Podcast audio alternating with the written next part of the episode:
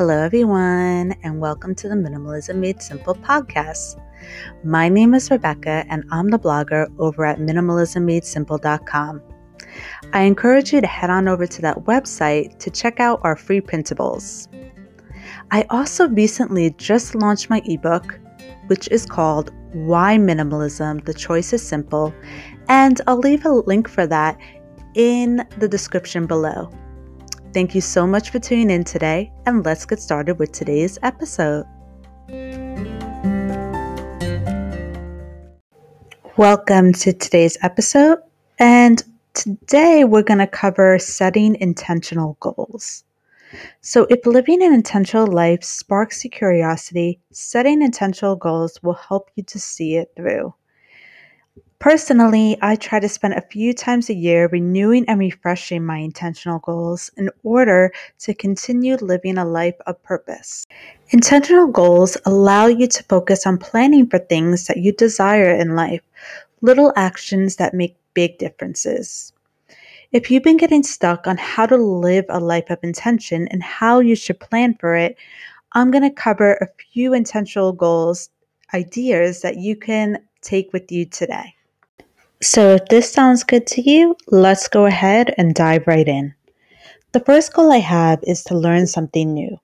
When you're learning, you're growing. Learning something new motivates us, it gives us something to look forward to, especially when it's something that you enjoy. The second one I have for you today is to focus on the present.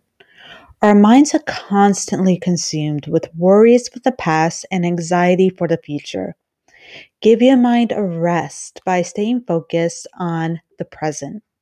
By doing this, we can release ourselves from unwanted stress and worry by living day by day. The third goal I have is to give more to others. Did you know that by giving to others, we actually give to ourselves? Giving makes us feel good. The sheer act of helping others creates a positive feeling within us. Giving can come in different forms, not only physical, but emotional or mental, such as love, support, and advice. Number four is important, which is to practice gratitude. Gratitude is something we should be experiencing every day. Set gentle reminders of what you're grateful for in your life. You can practice this through writing, repeating, or simply saying your gratitudes out loud. I love this intentional goal, which is a social media detox.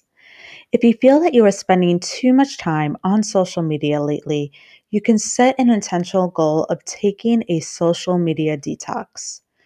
Social media detoxes are heard of intentionally staying away from the noise and spending time doing something else.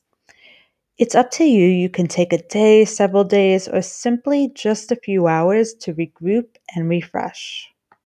And last but not least, it's actually to say no more often. We are constantly being presented with opportunities, responsibilities, and events.